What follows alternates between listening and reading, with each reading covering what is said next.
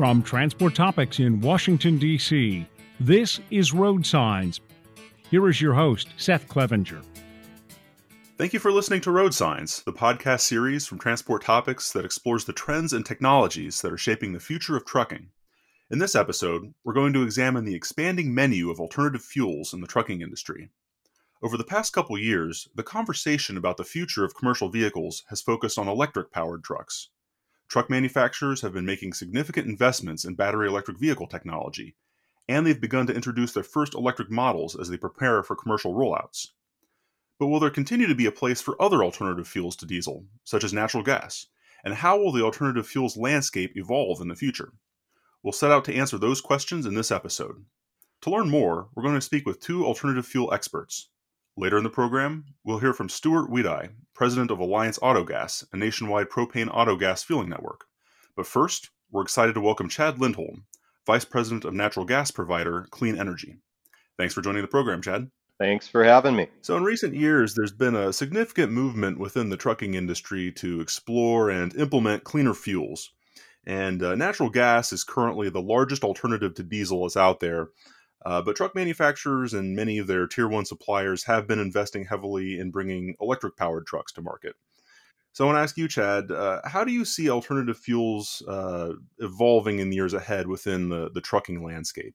You know, do you see a place for both natural gas and electric, uh, as well as potentially you know other power sources? Well, that's a good question, Seth, and uh, we we get it asked often and, and talk about it certainly uh, with customers and, and internally as a company. There's no question that the space is a large space, and there is a tremendous room and opportunity for all fuels and technologies to find a place.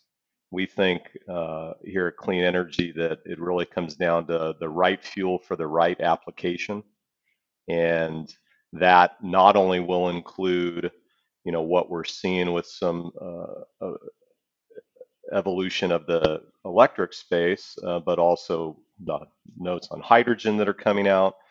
Uh, there's more exciting news around natural gas hybrid technology that we're heavily involved in uh, certainly on the renewable natural gas front. So, you know, at the end of the day, we look at this space as, you know, depending on numbers you pull, something around a 35 billion gallon per year market in terms of consumption. And in a normal year, as as your listeners are aware, there's north of, you know, there was a run rate north of 250,000 trucks being ordered. So plenty of room out there, and uh, we look forward to continuing to you know, provide uh, our solution to uh, a number of fleets across the nation. You know, I, I think it's interesting to see this uh, really this menu of different fueling options begin to emerge, and uh, you know, we'll see how it all plays out in the in the years ahead. Uh, but I'm curious to hear um, your thoughts on on what you're hearing from your customers. You know, what are the primary factors that are driving interest in natural gas right now? Know, is it the business case? Is it emissions regulations? and maybe shippers with corporate sustainability goals, or some combination of those factors? no question, there's a, a combination, um, and in different fleets and and interested parties weigh each one differently. So so each discussion is unique and tailored to um, that individual fleet. But you know, at the end of the day, we believe fleets are looking for certainty and they're looking to minimize risk. And and what we mean by that is you know, a technology that's proven, uh, that's here today, that has a robust supply chain with known channel partners um, that can not only uh, deliver the product, uh, but also service and support. And that's where we feel natural gas engine and truck technology uh, certainly delivers uh, for these fleets. When you push aside from that and you can ensure fleets uh, of peace of mind in those critical areas so they can get from point A to point B and deliver the goods that uh, the consumers need uh, on time, on schedule. Then certainly um, a push around emission reductions and and the big focus today on corporate sustainability goals is tremendously important. And you know, we again feel like we have uh, a solution that helps those fleets as well as their shippers achieve uh, and in many cases exceed those goals.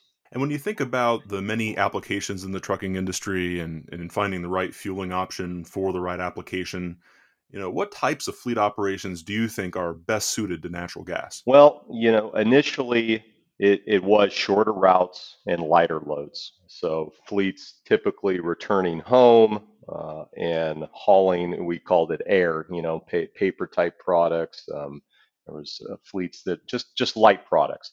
The evolution uh, that's happened uh, in our space has been exciting, and it's been significant over the last decade or so as improvements have been made to the onboard fuel systems around uh, quantity of storage in terms of gallons on board, the weight uh, impact of those gallons on board, the improvement around uh, just overall engine performance uh, and reliability. So it's expanded, um, and it's expanded in such a way that uh, while shorter routes are still uh, uh, something that's prominent, the technology has lended itself to fleets uh, running upwards of a thousand miles a day in between fills. And we see the regional trucking aspect moving uh, each and every quarter into, um, in some cases, line haul applications and truly coast to coast, border to border. Um, so it's an application that really fits um, all different fleet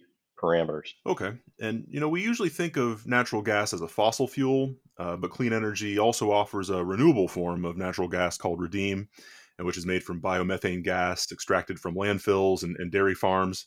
It's a really different form of natural gas. Uh, you know, how much can fleets reduce greenhouse gas emissions, you know, with both conventional and renewable natural gas, you know, compared to, to diesel? Well, it's an exciting space to be today, and we're proud to be at the forefront of the you know renewable gas revolution. And uh, the reductions, you know, frankly, are significant. The, there's not a lot talked about there. We're kind of they're kind of forgotten. There's certainly buzz with other technologies out there, but uh, let me put this into perspective. Today, you know, what we have, you know, essentially blue gas, conventional natural gas, and we have what we refer to as green gas, right, renewable gas. Conventional Blue gas uh, provides right out the gate, uh, in most cases, a 30% reduction in greenhouse gases as compared to diesel. Green gas, on the other hand, can provide as much as a 250% reduction. Uh, I didn't misspeak there. It's a 250% reduction, and there's a new buzzword that's starting to catch on in circles, and it's referred to as a carbon negative fuel. We're excited to be in that space and begin to get the message out to fleet operators uh, and the shipper community, policymakers, the media that um, this is a viable alternative uh, that at the end of the day provides more greenhouse gas emission reductions than any other technology that is being talked about uh, in the space. No, it's really interesting. You're able to to harness, uh, you know, uh, you know, biomethane, you know, as the as the the source of of uh, the fuel here. Um, and that it does seem like a really interesting option. And and of course, you know, as, as a fleet starts to consider, you know, uh, getting into natural gas or or just kind of moving beyond diesel and, and testing out other uh, fueling systems and technologies you know one of the issues we we often hear about is is concern about the price you know the upfront uh, price uh, investment. Uh, so I, I, do want to talk to you about uh, clean energy zero now program you know so essentially this is allowing companies to to lease or purchase natural gas trucks uh, equipped with uh, the cummins westport isx 12n near zero engine uh, for the same price as a diesel fleet. You know, talk about that. You know, walk us through it. Uh, tell us more about that program. Sure, uh, we're excited about it. Been in the throes now for uh, the better part of a year, and uh, in a way, educating some fleets and re-educating others on on the advancements made uh, in our field with today's natural gas engine technology and fueling infrastructure and support structure, as I referred to earlier. Zero Now is a program where you know, after talking with these fleets and as you mentioned, recognizing that upfront hurdle cost and not an absolute guarantee or that certainty around, well, when's my payback going to occur? What's going to happen with oil and diesel prices, not just short term, but near term? And no one has a crystal crystal ball there. So what we did was we said, we're, we're going to take away that risk. We're going to eliminate the upfront cost, uh, and we're on the back end going to guarantee a price that's lower than what you'd otherwise pay for diesel as pegged to the regional uh, PADD index. We're able to do that through some unique partnerships that we've developed with the engine manufacturer community, the fuel system community, key principal dealers, uh, and last but certainly not not least, our largest shareholder, Total. What we do along those lines is uh, we don't step into the truck purchasing, financing, leasing process. Fleets are able to do that uh, as they normally would under um, their normal, normal purchasing cycle. We offset that cost um, to fleets, uh, again, through Total in a unique hedge mechanism where we, in turn, not only eliminate the upfront cost of today roughly forty to fifty thousand dollars incremental for a natural gas option, but then peg a discount to diesel PADD for the duration of that truck's life. So what's that mean to a fleet? They have day one savings that are guaranteed and are guaranteed in the long term. If a fleet's running these trucks in California, for instance, and today paying, you know, on the PADD price, 325 a gallon for diesel. In most cases, they're paying around $2 for natural gas.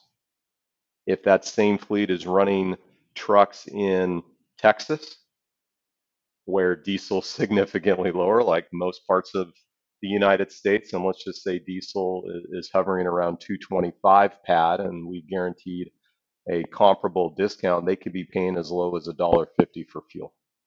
We're excited about it. A number of fleets have stepped up and, and started the program with us, and we have generated tremendous interest from the truck community uh, as we continue to roll this out and message it across the country.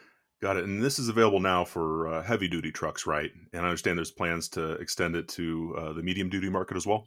You're right. Uh, we've had the 12 liter engine uh, on the road for several years and have, have, been able to directly market this program to uh, those fleets that run in a typical Class A tractor trailer application. But we're excited as the 6.7 liter Cummins engine comes out into the marketplace uh, with the same emission reduction benefits as the 9 and the 12 liter platforms, uh, there's no question that we've begun to have discussions in the straight truck market uh, with fleets running shorter routes on a comparable program, and they're excited to hear about it, and we're getting ready to fulfill a number of orders.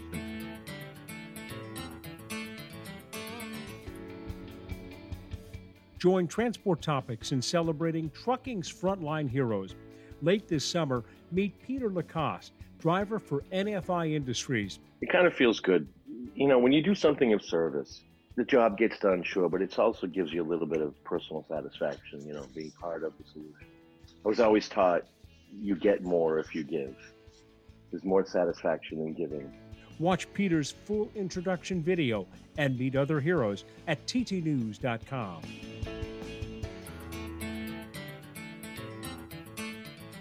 You know, natural gas trucks have been in the marketplace now, uh, you know, in, in, significant numbers for uh, some time now. It's, it's been a number of years. So I'm wondering how much of a used market has emerged at this point for natural gas trucks. You know, I know there's, there's long been sort of an unanswered question about that, but what are you seeing on that front?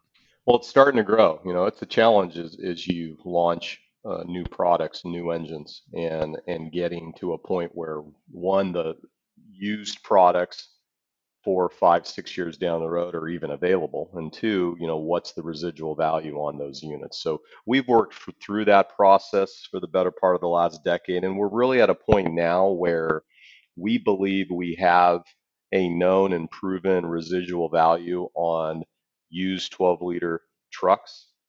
And we're seeing a couple hundred of these right now. We certainly hope more of that increases in time as more new truck orders come on, but we're seeing a few hundred of these trucks come into the market space on an annual basis. We get pretty involved in, in the process of helping uh, fleets on the front end find users on the back end and kind of you know play the the middleman to ensure that truck finds a secondary life so we can be a, a fuel partner for that new fleet. Sometimes that means we're involved uh, with the dealers that take these trucks back on, on track lease type programs or directly with the fleets. And they have a great use um, in the independent owner operator community uh, for different contracted fleet carriers. Um, certainly, that includes uh, port and drayage operations. We see a lot of that excitement building uh, right out in the ports of Los Angeles and Long Beach and is starting to lend uh, its way to other drayage applications across the country. And we've started to see a pickup in the United States Postal Service fleet carrier space where these regional trucking companies are, again, looking for options uh, and looking for cost competitive options to bid out and achieve their sustainability goals with cleaner, greener trucks. Now, for as long as trucking has been testing and implementing natural gas, there's uh, also been this debate about compressed versus liquefied natural gas. And uh, based on what we've seen in the market so far, you know, CNG has seen broader adoption uh, than LNG. Uh, but what's the current demand breakdown uh, between those two options at Clean Energy? Well, Seth, you know, we've done both, and, and we can kind of sit here um, you know, and, and you can argue um, all day long on the virtues of one versus another. Um, but no one else really is, is dug in there deep on both technologies. They're both great technologies um, from a, a, building and running stations, from delivering uh, product to uh, the end user, in our case being the truck fleet. there are some considerations. And as I mentioned earlier, right fuel for the right application, that certainly can be uh, applied to the CNG and LNG discussion. But what we do see today is about an 80 20 split, you know, 80% CNG truck orders, 20% LNG truck orders. Uh, historically, that had somewhat been driven by the, the nature of the regional trucking and, and shorter routes where CNG um, certainly uh, made a lot of sense and you didn't need all uh, the storage on board and then have to be concerned about weight impacts. As trucking becomes available natural gas and there's more interest in line haul and as I mentioned earlier, coast to coast, border to border, I think you'll see that 80-20 split shift slightly. Who knows where it'll ultimately end up.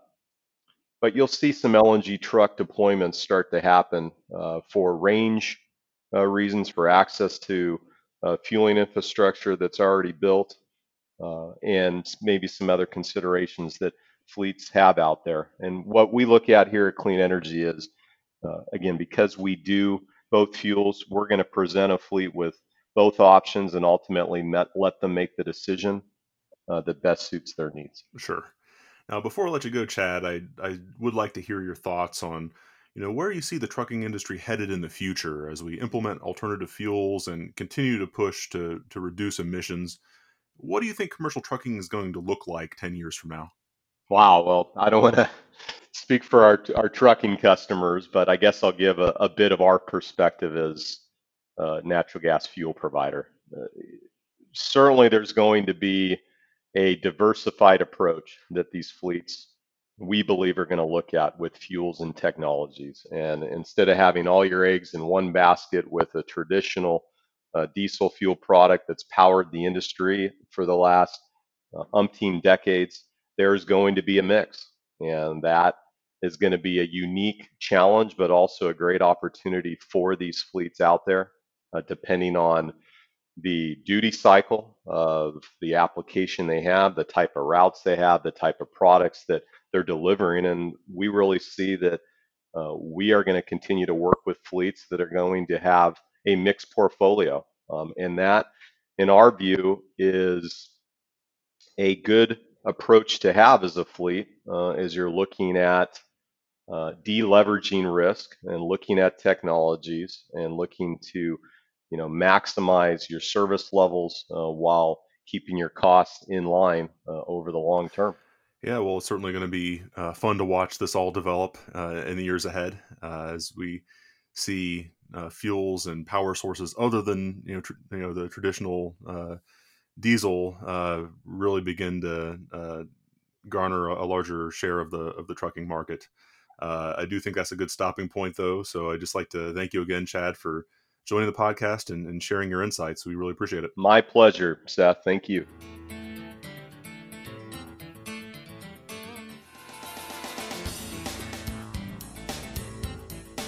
Hello, listeners.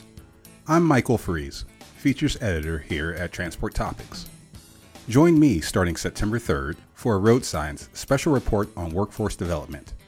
I'll speak with industry's professionals in this multi episode series about the search for drivers, technicians, as well as exploring the changing landscape of the trucking workforce.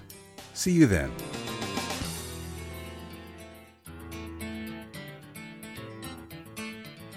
Next on Road Signs, we're excited to welcome Stuart Weidie, CEO of Blossman Gas and President of Alliance Autogas, a nationwide auto gas fueling and vehicle network. Thanks for joining the program, Stuart. My pleasure. Happy to be here. So, in recent years, there's been a lot of conversation and investment in fuels other than diesel within the trucking industry. You know, several years ago, there was an intense focus on natural gas, and now the conversation has turned mostly to electric powered trucks. But in this episode, I wanted to take a look at some of the other alternatives that are out there, and, and one of those alternatives is propane autogas. Now, I'm sure that some of our listeners don't know much about propane as a vehicle fuel. Uh, so, could you just start out by telling us what it is and how it works? Well, first of all, propane is a domestically produced fuel here in the United States. It comes as a byproduct of natural gas refining, and about 15 to 20 percent of it is from uh, oil refining. We've got a network of 75 um, million miles of pipelines spread around the United States, in addition to uh, rail systems and other methods to get the product around the country. It's 110 plus year old fuel. And maybe that's part of our problem. I often call a, a propane the stealth fuel because it's ubiquitous in many ways, but not many people have heard about it, especially as a transportation fuel. And there are over 27 million vehicles running on propane autogas globally. Unfortunately, there are only about 185,000 here in the United States, but it's a, it's a very popular alternative fuel to petrol or gasoline and diesel in other parts of the world. Now, what are some of the advantages of propane autogas compared with diesel? Uh, you know, why would a fleet operator in the transportation industry consider uh, using propane instead of uh, diesel? Well, that's a question we often get, and there are quite a few positive benefits. The first one that seems to be most effective in terms of the development of the market here in the United States is its cost advantage. Over the last 12 years, propane autogas has been uh, around 30 uh, to 35% less than gasoline and 40, 45% less than diesel. So there's a very definite cost savings benefit. But one of the things that's happening, and I, I, think this is a nice development in the transportation sector as well as other energy generation methods, is we're trying to find ways to be more responsible and good stewards of the Earth's resources and the environment. And propane versus uh, diesel especially for take a school bus as an example, a diesel school bus reduces NOx or nitrogen oxides by 96%.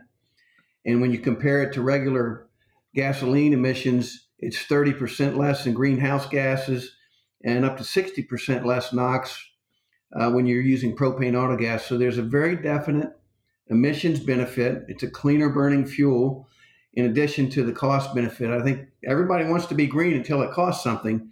So we sort of hit both of those uh, benefits in, in our mind. Now, um, you know, could you give us a few examples of the types of transportation customers that have implemented this fuel in their operations? Uh, just just some examples of the types of operations you mentioned. You know, buses. Uh, what else is out there? Well, paratransit vehicles and other vehicles moving people around communities. Think of uh, your local community that's taking elderly folks and the infirmed to doctor's appointments, to the grocery store to pick up their medications and so forth.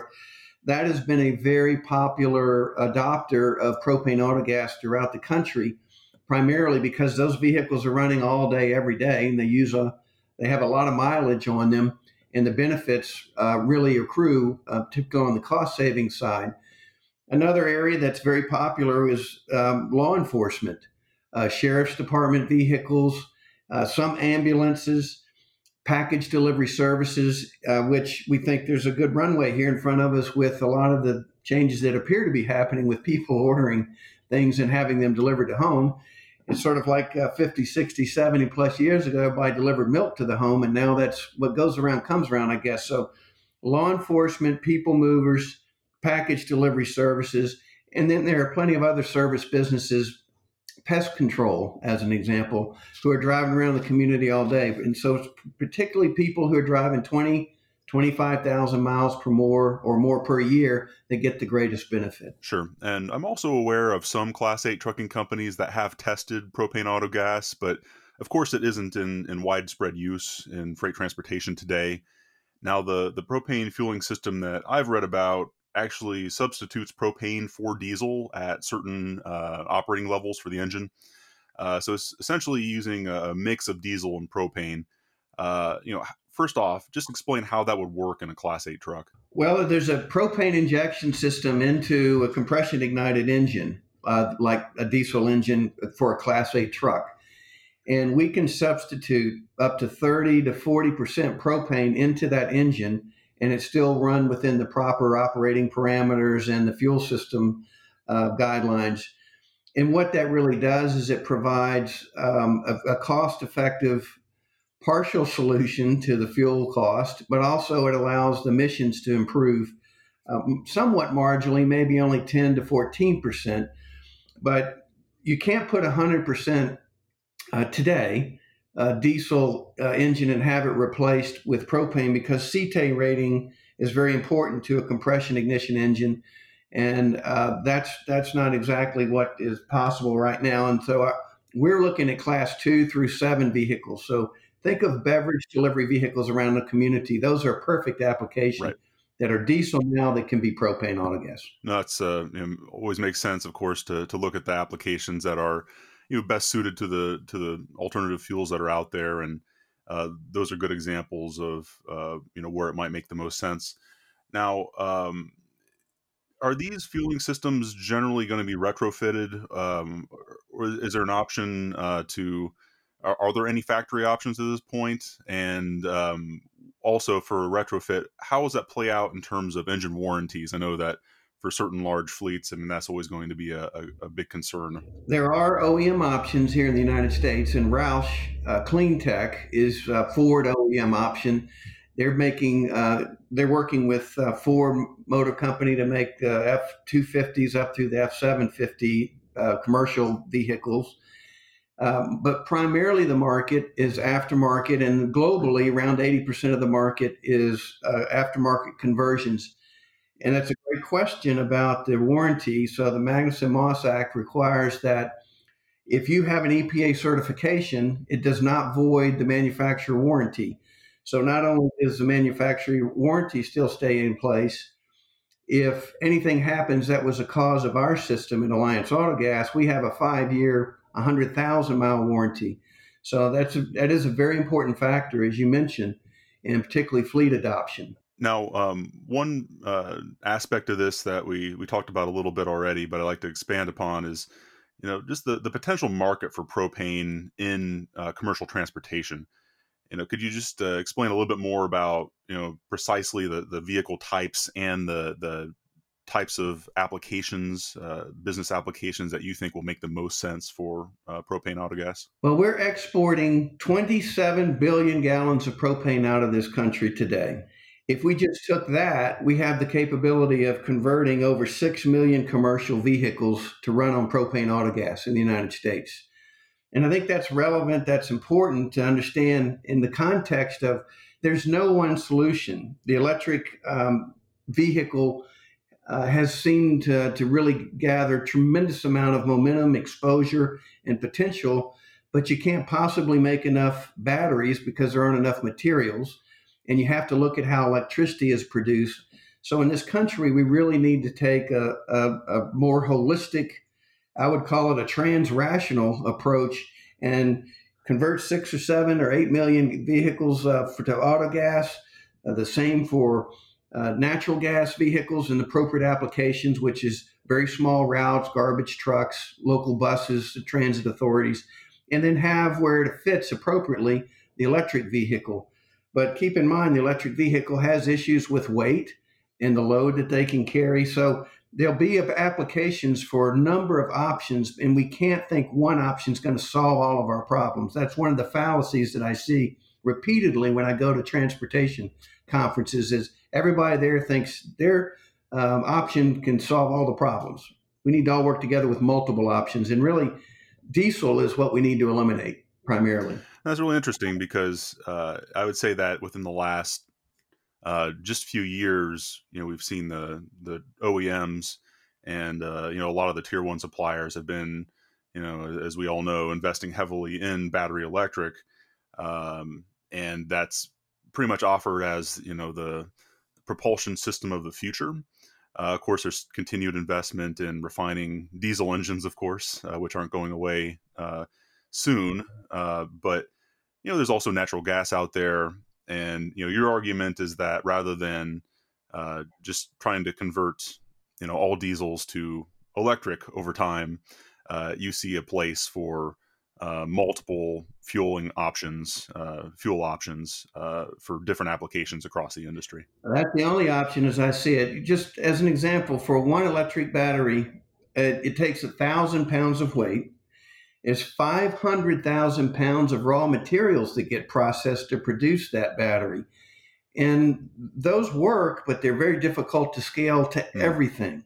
So I know that the OEMs uh, and many others, and uh, look at some of the companies that have been created, have larger values like Tesla than GM and Ford combined. Uh, they're, they're very popular, but in terms of scaling these options out for everything, it's just not possible. We would have to increase by 14 times the expansion of our electric grid system of over the next 40 years in order to accomplish that versus what we've done in the past 60 years. So a dose of realism is important, and there needs to be a general mix of all these things. Well, I appreciate that, Stuart. Um, before I let you go, just you know, we're going to give you a final opportunity to offer up any additional thoughts on, you know, where you see you know commercial transportation heading in the future, and uh, you know any additional thoughts you have on you know where we stand with you know the future of um, fuels uh, in, in, commercial transport. It, that's thank you for asking. It's a question that's very important. First of all, I'm a great believer in hybridization. We should have electric batteries with some sort of internal combustion or turbine engine recharging the battery along with regenerative braking uh, on the vehicles. That is the perfect combination and leads us into the future. Maybe it's not as sexy as being all electric. The second thing is, I think our country needs to invest in renewable liquid fuels. You know, one of the things that is often misunderstood in 1970, a, a vehicle's emissions compared to one today is 99% less today than it was in 1970. And from going simply from port injection to a direct injection to other turbine and um, turbocharging options that are going to happen into the future, we're going to see internal combustion engines get better and cleaner and more efficient. So the internal combustion engine is not dead. So when you put it in conjunction with the smaller electric battery that's not as doesn't require as many materials and liquid renewable liquid fuels, I think we have an a great opportunity to make tremendous impact on the cost, but our improve our environment and deal with the climate issues that are facing our nation and the globe.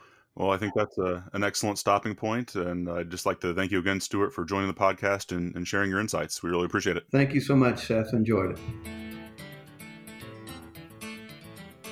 Did you know you can ask Alexa to open transport topics? In just one minute, you will hear the biggest trucking headlines of that day.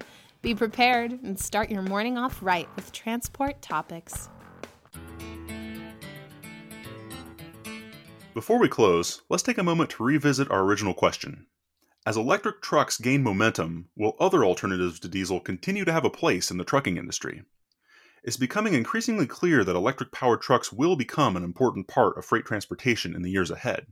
But, as we've heard from our guests, other alternative fuels may also have a role in the industry's future, Right now, natural gas remains the primary alternative to diesel on the market today. There was a time several years ago when natural gas seemed poised to capture a huge portion of the trucking market, back when diesel prices were hovering around $4 a gallon. That never fully materialized, in large part because diesel prices have since dropped. but natural gas continues to offer a pathway to lower emissions, especially as renewable natural gas becomes more available. And we certainly could see more deployment of other fuel options, such as propane autogas, in certain applications. All of these power sources, from natural gas and propane to electric, face similar challenges, such as higher upfront vehicle costs and the availability of fueling or charging infrastructure. But in the long term, as the transportation industry continues to look for ways to reduce emissions and improve efficiency, it's a safe bet that companies will be choosing from an expanding menu of fueling options in the years ahead. If you've enjoyed this episode of Road Signs, please let others know. Rate and review us on Apple Podcasts and Spotify.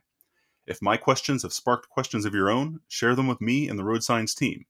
You can email us at share at ttnews.com. We'll read them and respond daily. And be sure to come back in two weeks when you'll hear from Transport Topics features editor Michael Freeze as he explores the effort to find more drivers and technicians and opportunities to expand diversity in the trucking industry. In this special series, you'll find out what it will take to develop your company's workforce. Until then, thank you for listening.